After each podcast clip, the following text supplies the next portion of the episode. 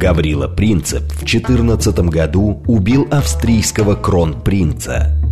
Так началась Первая мировая. Делом принципа стало освобождение Балкан от оккупации, актуальное и сегодня.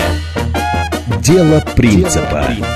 Авторская программа политолога Олега Бондаренко о современных Балканах и Европе. Дело, Дело принципа. Программа предназначена для лиц старше 16 лет.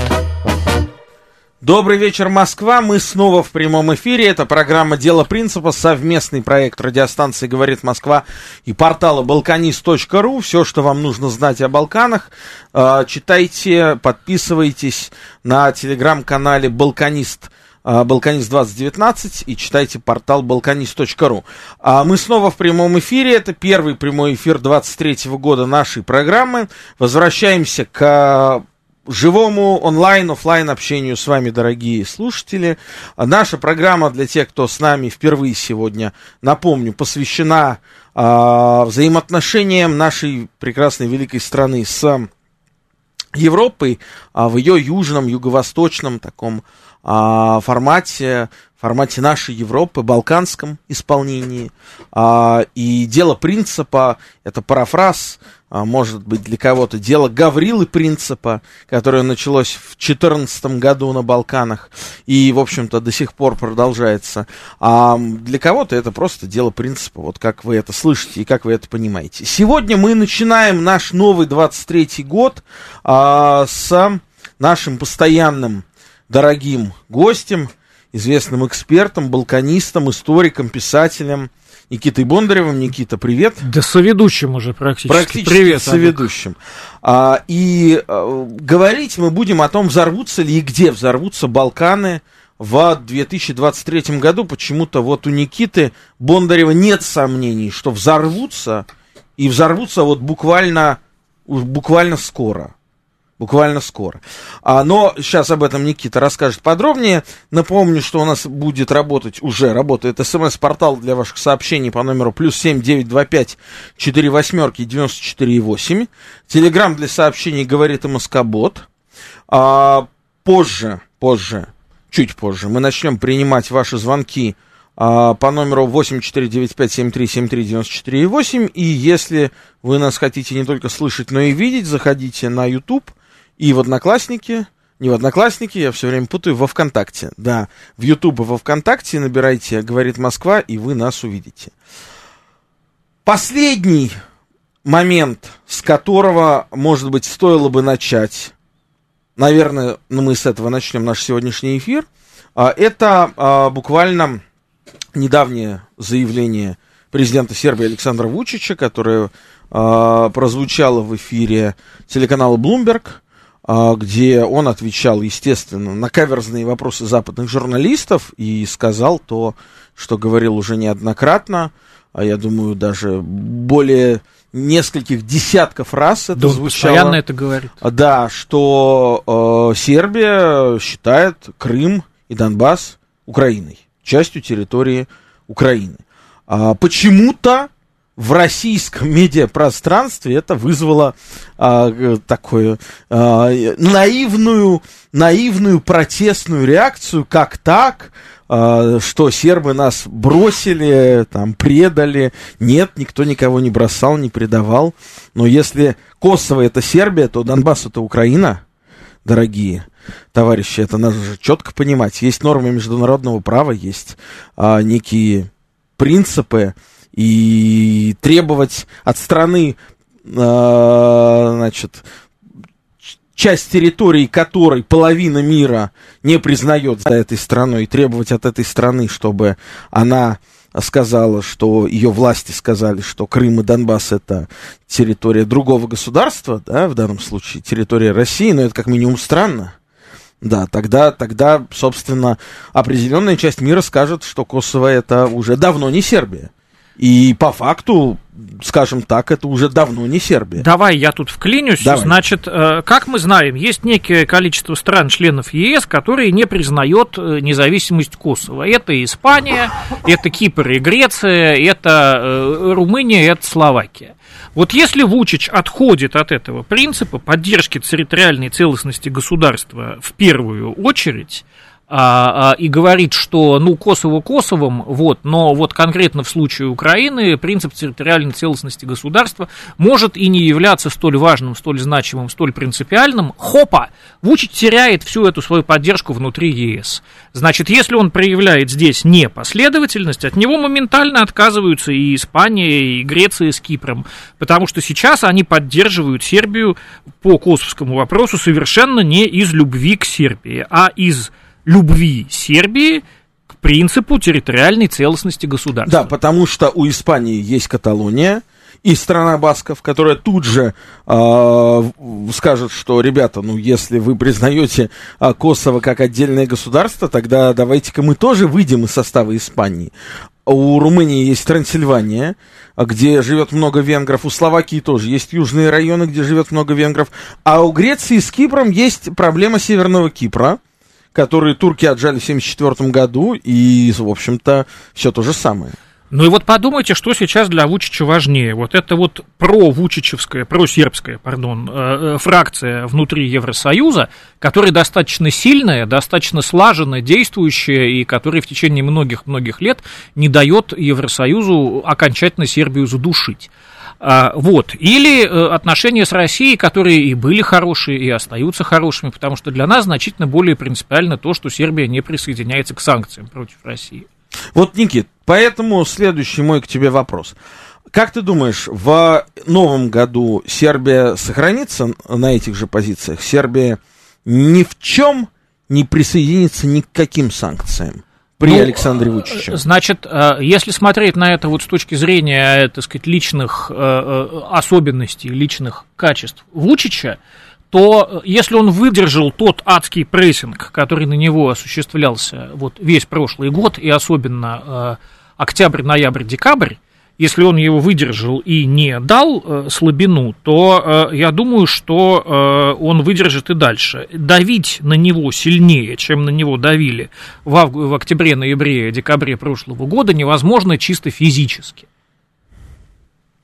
Хорошо. А теперь, собственно, главный вопрос. А, почему-то, ну, я так скажу риторически, да, почему-то в конце прошлого года а, буквально подряд несколько кризисов случилось в Косово. Уже практически готовились к новой войне. Журналисты обрывали телефоны, спрашивая, когда же, когда же что начнется. Ну, конечно, э, ожидать войну на Новый год было очень сложно, и она не началась, естественно, да, но вот в новом 23-м году э, Косово может полыхнуть. Давай об этом поговорим, когда, почему, а, какие для этого есть предпосылки и вообще что что с этим связано? Ну, это буквально продолжение вот того разговора, который мы с тобой перед Новым годом вели. А, значит, на э, территории бывшей Югославии, конкретно вот, значит, Сербия и Косово, Запад э, на протяжении последних лет 30 больше даже 30, активно использует вот эту вот тактику управляемого хаоса, чтобы не сказать хаоса. Значит, э, мы э, создаем некую, так сказать, хаотическую ситуацию, в которой местные власти не знают, как себя вести и что им делать, э, а потом мы же ее и разруливаем, и таким образом мы получаемся вот хозяевами ситуации. А, можно долго говорить, как бы откуда вообще вот эта теория управляемого хаоса как ключика к международным отношениям, к международной безопасности э, взялась, но это не наша цель э, сегодня. А, проблема в том, что э, на Балканах вот та часть вот этой вот концепции управляемого хаоса, которая касается создания хаоса, она работает очень хорошо, потому что Балканы это вообще такое хаотическое место. Как бы балканцы склонны к созданию хаоса сами по себе. Их не, не нужно сильно мотивировать для создания вот какой-то хаотической, анархической кучи малы. Да, вот чуть-чуть их только подтолкнуть, и они сами все превратят в такой хаос, что мама не горюй. А вот в части управления этим хаосом все на Балканах работает довольно плохо. Поэтому, если мы следим с вами внимательно за событиями на Kosovo, мы можем видеть, что э, конфликтная ситуация там, вот так, чтобы совсем затихнуть, утихнуть, она не утихала никогда. А, но Изначально э, какие-то крупные, большие, глобальные конфликты, которые сложно не заметить, которые нельзя игнорировать, они происходили с частотностью, ну, примерно раз в год. Мы говорили об этом, вот, по-моему, как раз на прошлой передаче, да и до этого. Потом они участились. Вот эти серьезные глобальные стычки сербов и албанцев стали происходить уже не раз в год, а раз в полгода. На протяжении э, последних, скажем, полутора лет э, частотность стала еще больше. Значит, уже не раз в полгода, а раз в 2-3 месяца. И этой осенью частотность стала вообще зашкаливающей. Большие, серьезные, глобальные стычки на Косово между сербами и албанцами начали происходить раз в месяц. И каждый раз за этой э, за этим очередным обострением совершенно четко э, маячит рука вот этих вот, так сказать, э, адептов э, теории управляемого хаоса. Так сказать, рука Вашингтона, Брюсселя, вот этих вот ребят. Э, проблема в том, что э, когда вот эти вот э, конфликты, которыми они думают, что могут управлять, начинают происходить слишком часто, не раз в год и не раз в полгода, и даже не раз в три месяца, а каждый месяц, люди на Балканах, люди горячие, темпераментные, они не успевают перезагрузиться. Если у кого-то есть собака, ну представьте себе, что вы собаку натравливаете вот на кого-то, говорите фас, она бросается, вы ее отдергиваете, оттаскиваете. Опять фас, она опять бросается, вы ее опять отдергиваете. До какого-то момента это работает, в какой-то момент у собаки просто срывает крышу, и она вот того, э, на кого вы ее натравливаете, просто порвет. И ваше отдергивание уже работать перестанет. Вот в этом смысле, как бы, что люди, что собаки, здесь принципиальной разницы нет. Нельзя каждый месяц натравливать албанцев на сербов, а потом говорить все-все-все-все-все-все-все-все назад. Припугнули, постреляли в воздух, а может быть и не только в воздух, но не насмерть. А, а теперь откатывайтесь назад за реку Ибр, уводите свой спецназ, ну, во всяком случае, большую часть спецназа. А сербы давайте разбирайте, разбирайте баррикады, и дальше будем делать вид, что все хорошо. И вот эта ситуация происходит раз в месяц. Месяц, два, три, четыре. В какой-то момент просто а, нервная система у людей не выдержит, и э, этот хаос перестанет быть управляемым. И албанцы не сдадут назад, как они до этого каждый раз делали. Причем обратите внимание, что каждый раз вот это вот отступление албанцев назад на заранее, так сказать, подготовленные позиции за реку Ибр, оно происходит все сложнее и сложнее, все тяжелее и тяжелее. Но перед Рождеством там даже чуть не убили мальчика, э, маленького мальчика который э, серба, да, а, который был на севере Косово от случайной Но пули. это не на... А, нет, это ты говоришь вот про двух э, ребят, да, которые да, батник да, собирали. Да. Это не на севере, это было на юге, а, это, это было в общем Штырпце. да. Штырпце, да.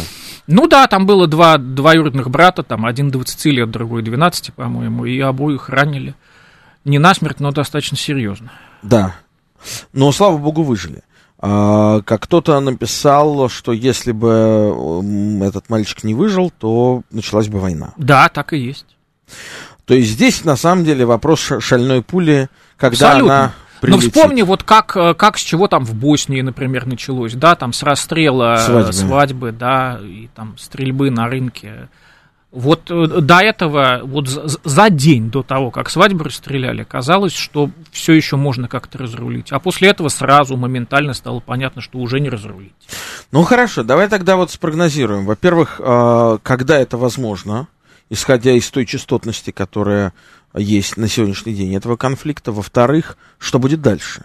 И как это все будет выглядеть? Если, э, значит, мировая закулиса, я в кавычках и с иронией произношу, произношу этот термин, продолжит вот с той же частотностью раздувать конфликт на Kosovo, то есть примерно раз в месяц, то, э, ну, месяцев пять я даю албанцам до того, как они начнут. То есть где-то в мае э, реально беспредельничать. Июня да, мая, возможно. мая. Если продолжится вот это раздувание конфликта вот с частотностью раз в месяц, то в мае все бомбанет, да.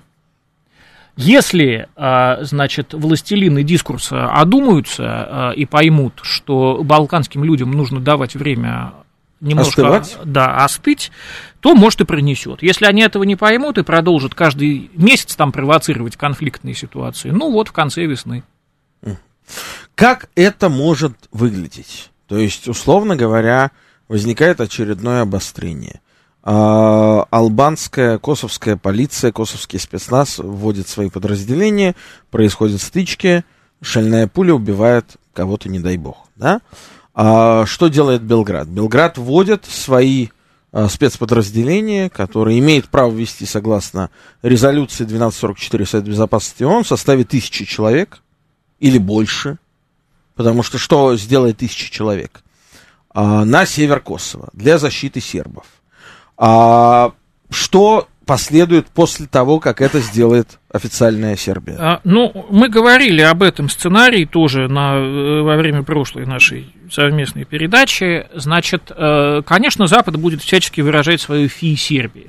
Конечно, будут угрожать, стучать по столу. Может быть, э, начнет даже вводиться какой-то вот э, санкционный э, элемент против Сербии, но, конечно, в значительно более лайт варианте в сравнении с тем, что они против России ввели. Но, по факту, до тех пор, пока сербы не перейдут через реку Ибр, которая вот отделяет а, вот эти территории, Ибрский, Калашин, которые не были никогда частью Косово, и там в 56-м, что ли, году Север Косово Тита, Тита приписал их Косово, да, то, что вот Север Косово называется. Вот пока сербы там, пока они за реку Ибр не перешли, на них будут ругаться, им будут говорить, что они негодяи, мерзавцы, что они нарушают права человека, может быть, будут какие-то вот сугубо экономические э, инструменты использовать. Но э, реально вот долбить их э, молотком не будут. Если, не дай боже, сербы через реку Ибр перейдут, то тогда все плохо. Тогда и бомбы на Белград могут начать падать опять. Как может повести себя Россия в этой ситуации? И будет ли это еще очередной войной, очередным фронтом военных действий против России с точки зрения Запада? Ну, вот будет ли это очередным фронтом против России? Знаешь, у нас э, на протяжении всех 90-х, там, нулевых годов э, наши балканисты такого просербского толка говорили постоянно, то, что делают с Сербией Запад, э, в конце концов обязательно сделает и с Россией. Они на Сербии репетируют. В 99-м году говорили, бомбят Сербию, метят в нас я до некоторой степени это все тоже повторял, и, э, но я не могу сказать, что я вот в полной мере в это верил, в то, что на Сербии репетируют какие-то вот варианты, которые к нам могут когда-нибудь применить, а сейчас вот так все получается, что, э, что вот ровно так оно и есть, что на Сербии были отработаны инструменты, ну, там тех же международных экономических санкций, ровно те же самые, которые сейчас применяются к нам. Э, вот, э, поэтому ну, как мы, собственно, э, и э, относились к сербам, э, вот как, так сказать, к нашим, как это сказать, как, как к балканским русским, вот, точно так же, я думаю, что и следует относиться к ним и дальше. А, и, ну, действительно, как сказать, я не знаю, насколько у нас вообще будет возможность, будет вероятность как-то помочь сербам образом каким-то сугубо военным, а, и я прекрасно понимаю резкие слова Вучича, сказанные по поводу там, вербовки э, ЧВК «Вагнер» э, в Сербии. Вот. Почему его эта перспектива совершенно не порадовала? Я не знаю даже чисто логистически, какими путями можно было бы э, не о добровольцах сейчас речь идет, а вот на официальном государственном уровне нам как-то э, сербам помогать, да, просто, ну, нет у нас с Сербией общей границы, и, и очень сложно здесь э, что-то сделать.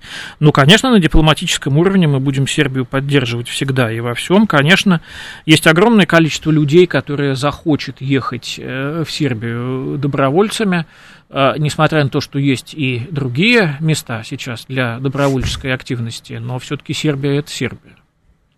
Хорошо. А как может отреагировать на э, сложившееся обострение Белград?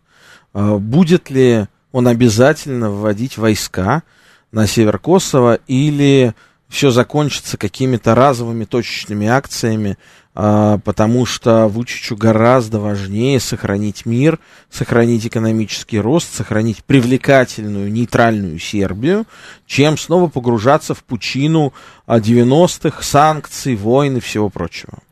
Значит, э, насчет Вучича надо понимать две вещи. Во-первых, для Вучича важнее всего сохранить власть, а, и я не сказал бы, что это вообще самое плохое в политиках качество. Да? Э, вот, вот это желание остаться у власти, оно в зависимости от конкретных обстоятельств, оно может для политика быть и минусом, и плюсом.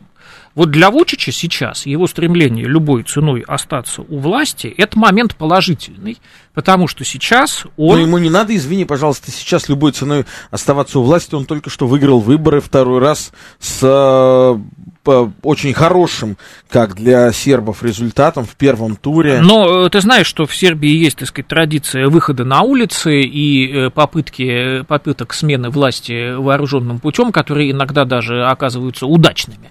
Не так часто, но время от времени бывает.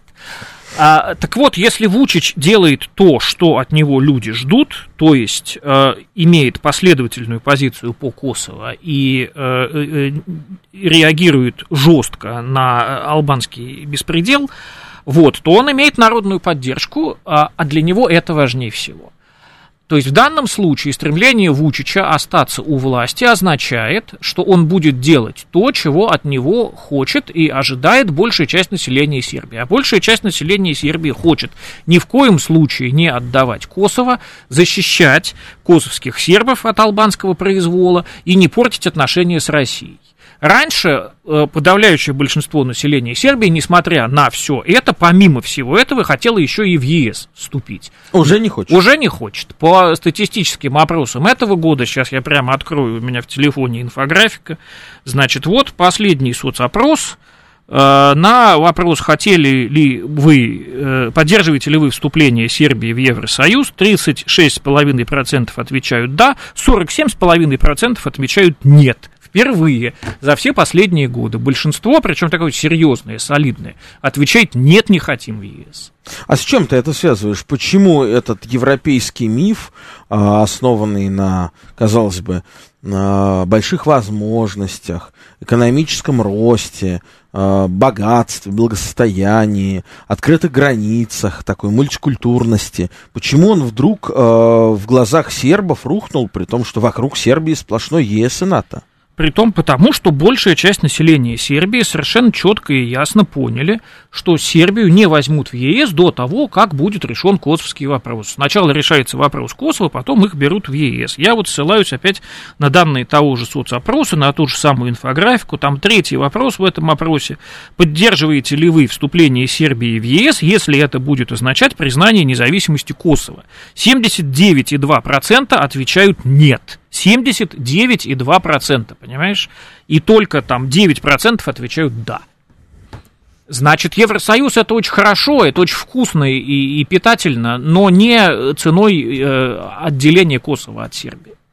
Ну вот в подтверждении твоих слов а, последнее а, значит, сообщение о том, что военные учения Defender а, Europe 2023 под руководством США и НАТО пройдут не только на территории Албании, но и на территории самопровозглашенного Косово. То есть на территории Сербии с точки зрения России, с точки зрения Китая, с точки зрения Индии, с точки зрения части Евросоюза и большей части мира – а, пройдут а, совершенно не согласованно с Белградом, естественно, а, военные учения США и НАТО.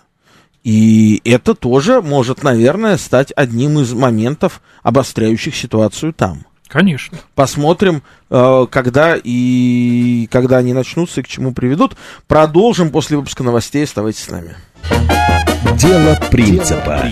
Авторская программа политолога Олега Бондаренко о современных Балканах и Европе.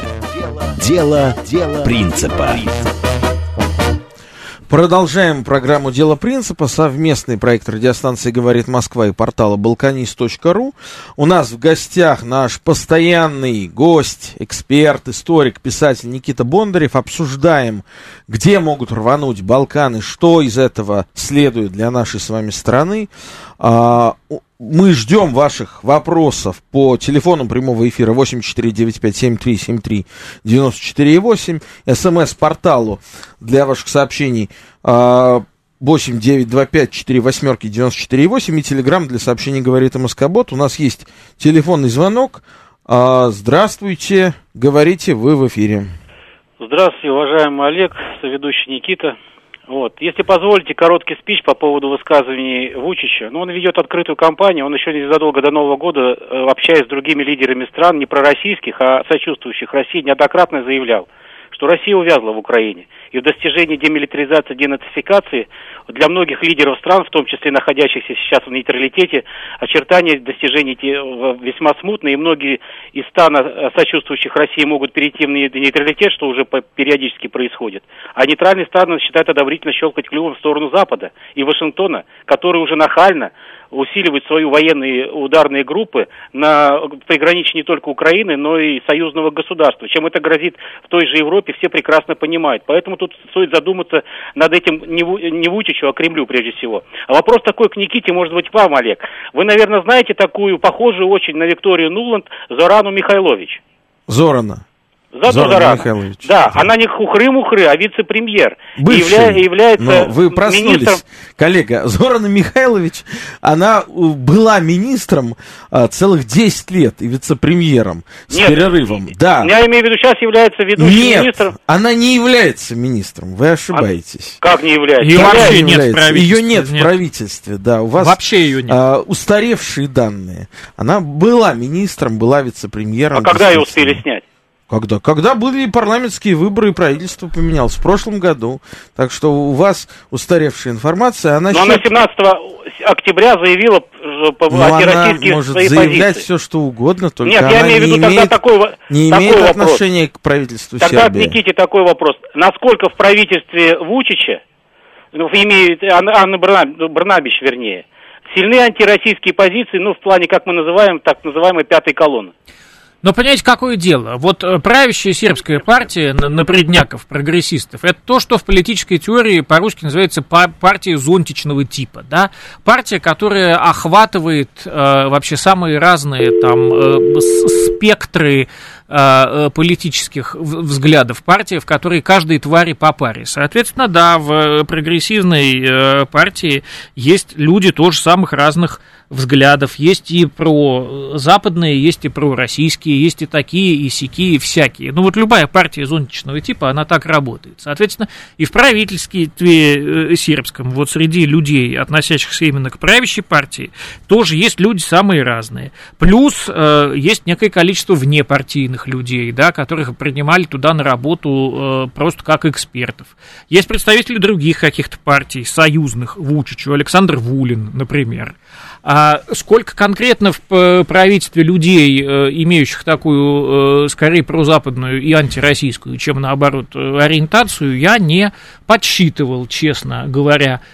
Но вот этот пост, который раньше занимал Зорина Михайлович, э, вот министра энергетики, э, он э, традиционно почему-то, собственно, не почему-то, а понятно почему, он занимается людьми вот как раз скорее прозападными. Значит, сначала Зорина была, сейчас там вместо нее другая девушка. Дубравка Негрен. Вот, очень правильно, Олег вовремя вспомнил имя, фамилию ее. Ну, она тоже как бы скорее прозападная, там в Америке училась, но она не столь эмоциональная, как минимум, как была Зорина Михайлович Михайлович и не столь склонна к публичным выступлениям. Если Зорина действительно была неформальным лидером вот этой прозападной фракции в СНС, то вот эта сменщица ее, она молчит. Она молчит, она политически нейтральна, она У нас здесь делает свое еще дело. один звонок. Сергей Алексеевич, здравствуйте, слушаем вас.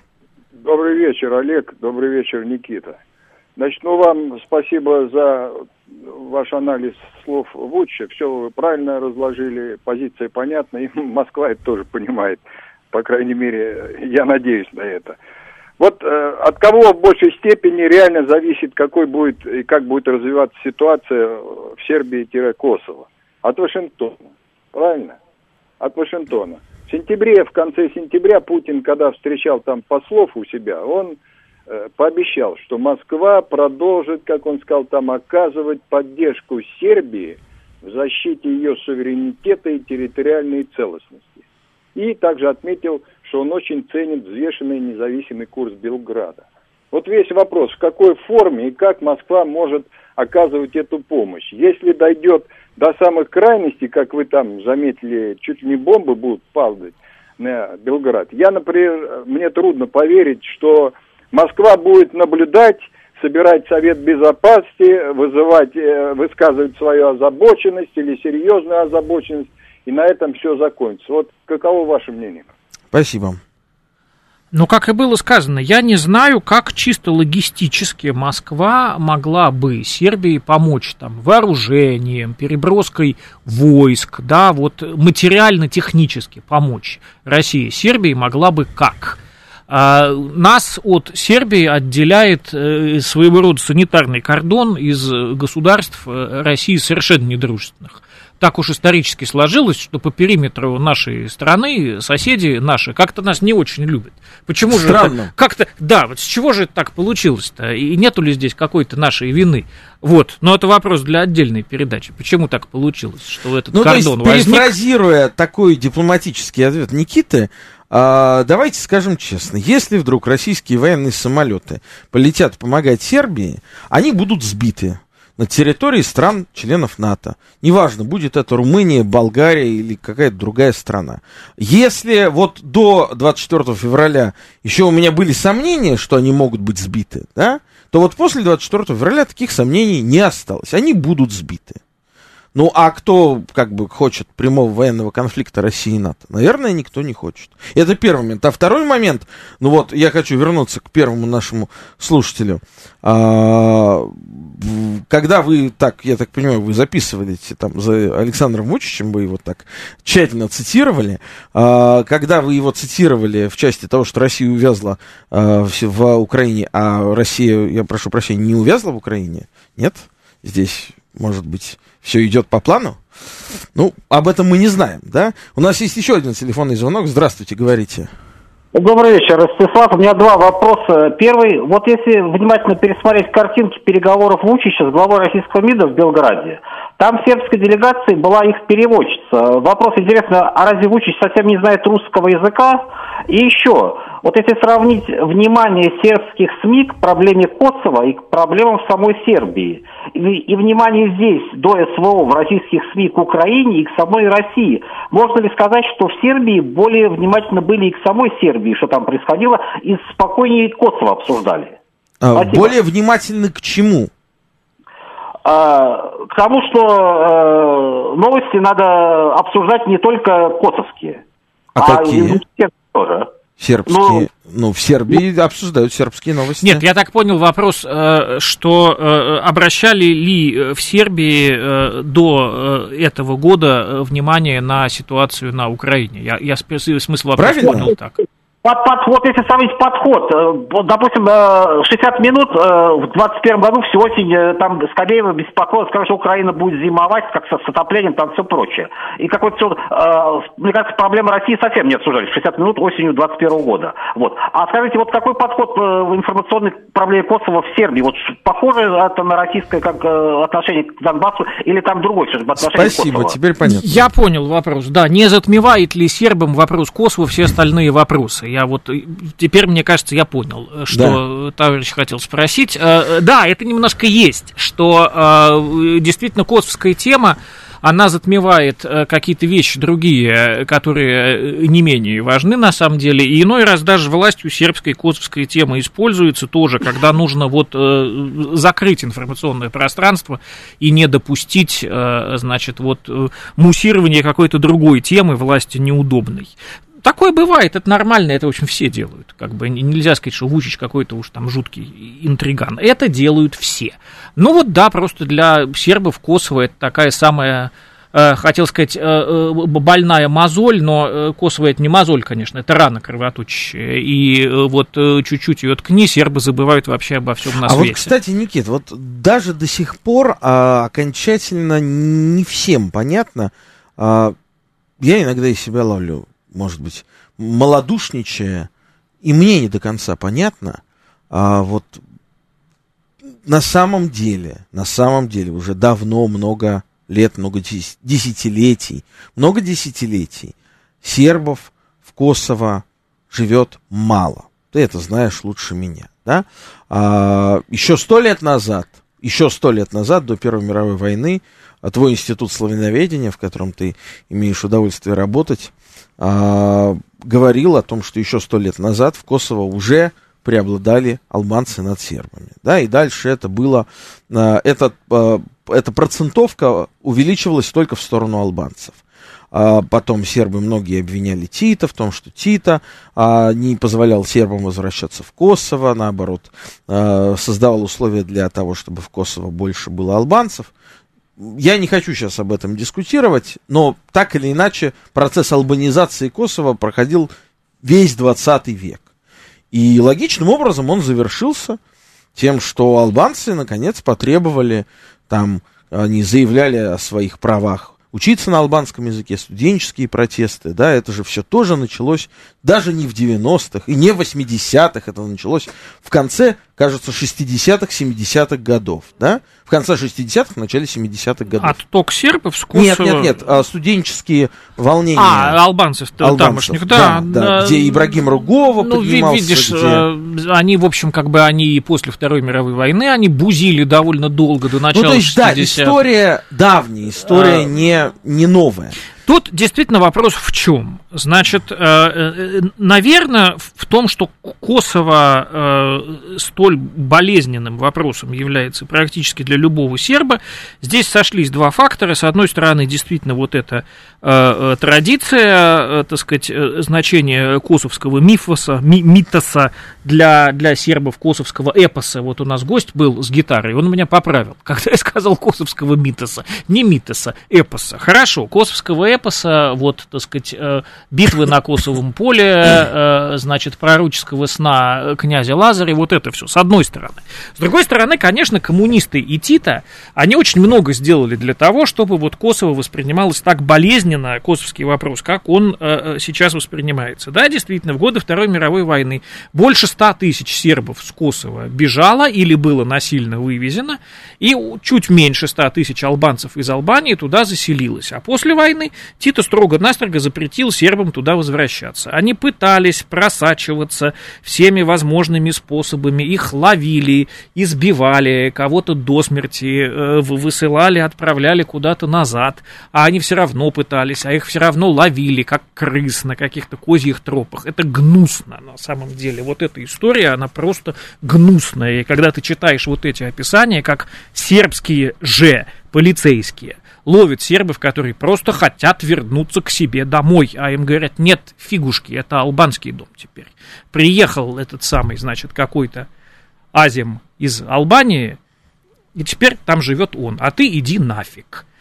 Это травма, конечно, это травма, которую пережить, изжить очень тяжело. И когда албанцы беспредельничали там, действительно, начиная с э, конца 60-х, мучили, убивали сербов, ну вот, если кому-то нужны конкретные примеры, я не хочу сейчас этого расписывать, зайдите в Википедию русскую, наберите там Джорджа Мартинович, почитайте вот историю этого несчастного сербского крестьянина Джорджа Мартиновича, что с ним албанцы сделали. Не хочу сейчас физиологии.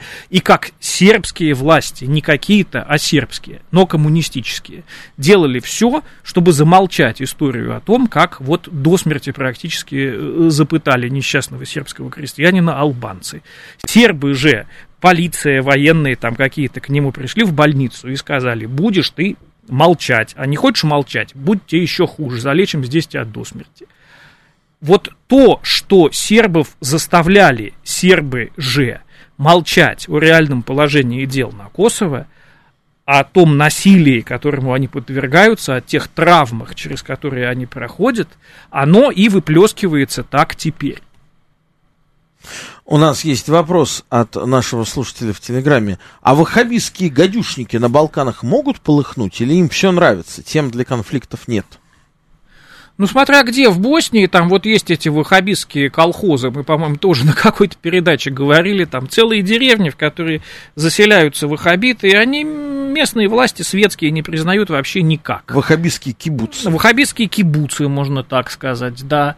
Вот, э, и их там много, их там с каждым днем становится все больше, в переписях населения они не участвуют, сколько их там, чем они там занимаются, никто толком не знает. Ну вот, кстати, важный момент. А насколько есть вообще такая общемусульманская общность а, на Балканах? И вообще корректно ли а, косоваров, албанцев, а, вот их лидеров относить к мусульманам, потому что ведь как минимум половина из них, они вообще не мусульмане. Ну, кто-то и из Хашим них... э, Тачи, и Рамушка Родинай, которые ныне в Гаге пребывают, они вообще-то католики. Э, Это Тачи не католик, а э, нынешний албанский лидер, это самый Курти, он агностик, и там понять, какой веры были его предки, вообще невозможно. Да, кто-то даже из албанских полевых командиров католик, действительно. Э, В целом там еще есть э, такое, такая странная религиозная секта, э, бекташизм, такая вот ма- манихейского толка секта, очень популярная оказалась в средние века именно вот среди албанцев и косовских албанцев в частности. Э, Вот, то есть, помимо того, что там есть э, мусульмане, помимо того, что там есть католики, помимо того, что там было когда-то какое-то количество православных албанцев, которые, правда, э, сейчас отсутствуют, они или в католичество перешли, или просто записались сербами. Да, в Косово сейчас православных албанцев, ну, вот в рамках статистической погрешности, их нету, а исторически были, в Призрене особенно. В Призрене было некое количество православных албанцев. Вот. Короче говоря, э, действительно, религия албанцев это албанизм, как не нами сказано, как бы какой они э, веры, это вообще к делу не относится. Есть ли некая общность интересов между косовскими албанцами и боснийскими мусульманами? Э, На самом деле нет, они друг друга за своих не считают. А, Вот, э, э, хотя, конечно, э, некие финансовые потоки, которые идут и туда, и туда, они зачастую идут из одних и тех же Из Турции. стран, да, из Турции, из арабских стран, а, вот, э, ну вот Иран там интересно, Иран много активно работает в Боснии, но не в Косово. Тоже интересно, при том, что э, Иран это шииты, Босния это сунниты, а, собственно, ну, в Косово тоже сунниты, да, шиитов там нет. Ну да, и изначально вот эта вся ваххабия, она как бы плохо вписывалась в местные религиозные представления, но как бы денежки идут на, так сказать, пропагандистские дела, и ваххабизм там тоже Но это, это хороший вопрос. Полыхнет ли э, соседняя Черногория, полыхнет ли соседняя Северная Македония, если начнется война в Косово? Значит, э, При том, что в Черногории, о которой мы хотели поговорить, но не успели поговорить, значит, будем говорить еще, потому что в Черногории в этом году будут выборы. Очевидно, и президентские, и парламентские выборы президентские будут совсем скоро, уже 19 марта, ровно через, ровно через два месяца будут выборы президента Черногории. И может так стать, да, что впервые Черногорию возглавит албанец. то, что Дритон Абазович, албанец э, черногорский, проходит во второй тур, это вообще к гадалке не ходи, это стопроцентная вероятность. Кто там по итогам второго тура победит, это вот еще не очень понятно, но у Абазовича отличные шансы, очень большие. Ну и, соответственно, что им бузить, если как бы президентом э, Черногории может оказаться этнический албанец? Что им бунтовать? Скажи, Зачем им это надо? а албанцы, э, косовские, албанские албанцы, они Аб- Абазовича за своего-то вообще считают? А, ну как, албанские, да, безусловно. Потому он- что он же такой немножечко как будто выкрест из албанцев.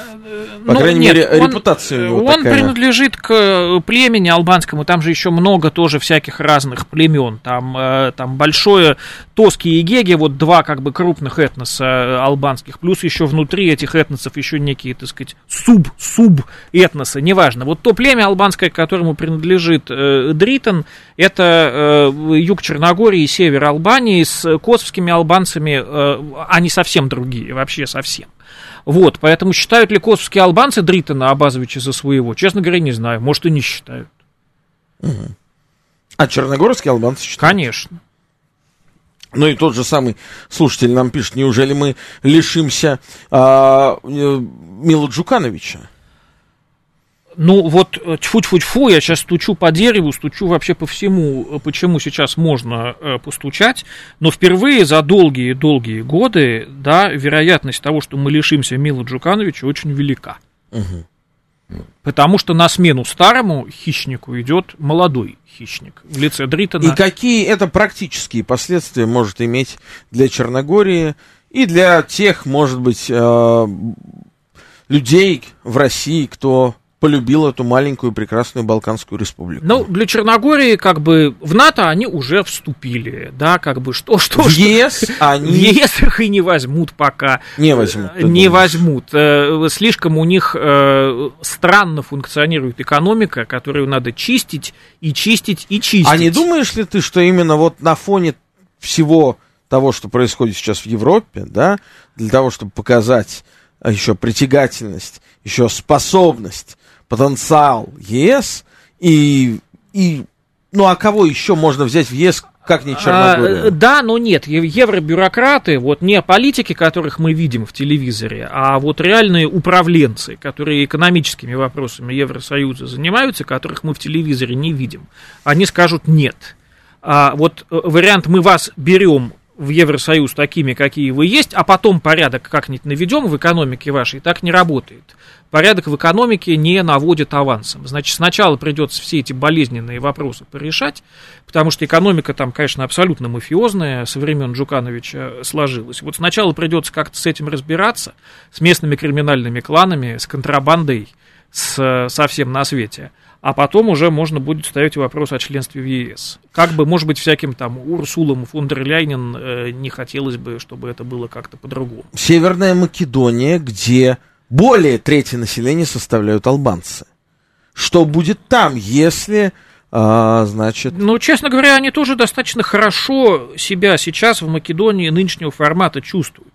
Ты в любой Там албанский язык второй, Конечно. государственный. Ты в любой сувенирный албанец. магазин в Македонии заходишь, в любой сувенирный магазин, и там висят рядом флаги македонский и албанский в любом сувенирном магазине. Ты понимаешь, то есть, э, как бы на самом деле Македония формально э, является многонациональным государством, э, в котором все-таки государствообразующие титульные нации являются македонцы, но на самом деле, конечно, это двуединое государство уже сейчас, да, государство, где две государства образующие нации. Албанцам, вот, чтобы, так сказать, все окончательно стало так, как им бы этого хотелось, осталось только в очередной раз название поменять, да, как они предлагают, чтобы, так сказать, государство называлось Македония Иллирида, да, и в честь иллиров, предков албанцев, ну, то есть они считают иллиров своими предками.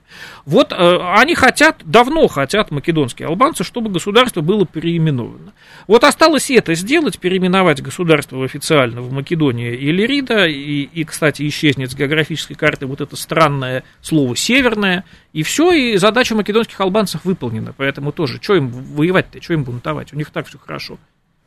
Ну и а, у нас меньше минуты до конца эфира. Конечно, мы отдельный эфир обязательно еще посвятим Боснии и Герцеговине, а, где тоже ситуация, прям скажем, неспокойная.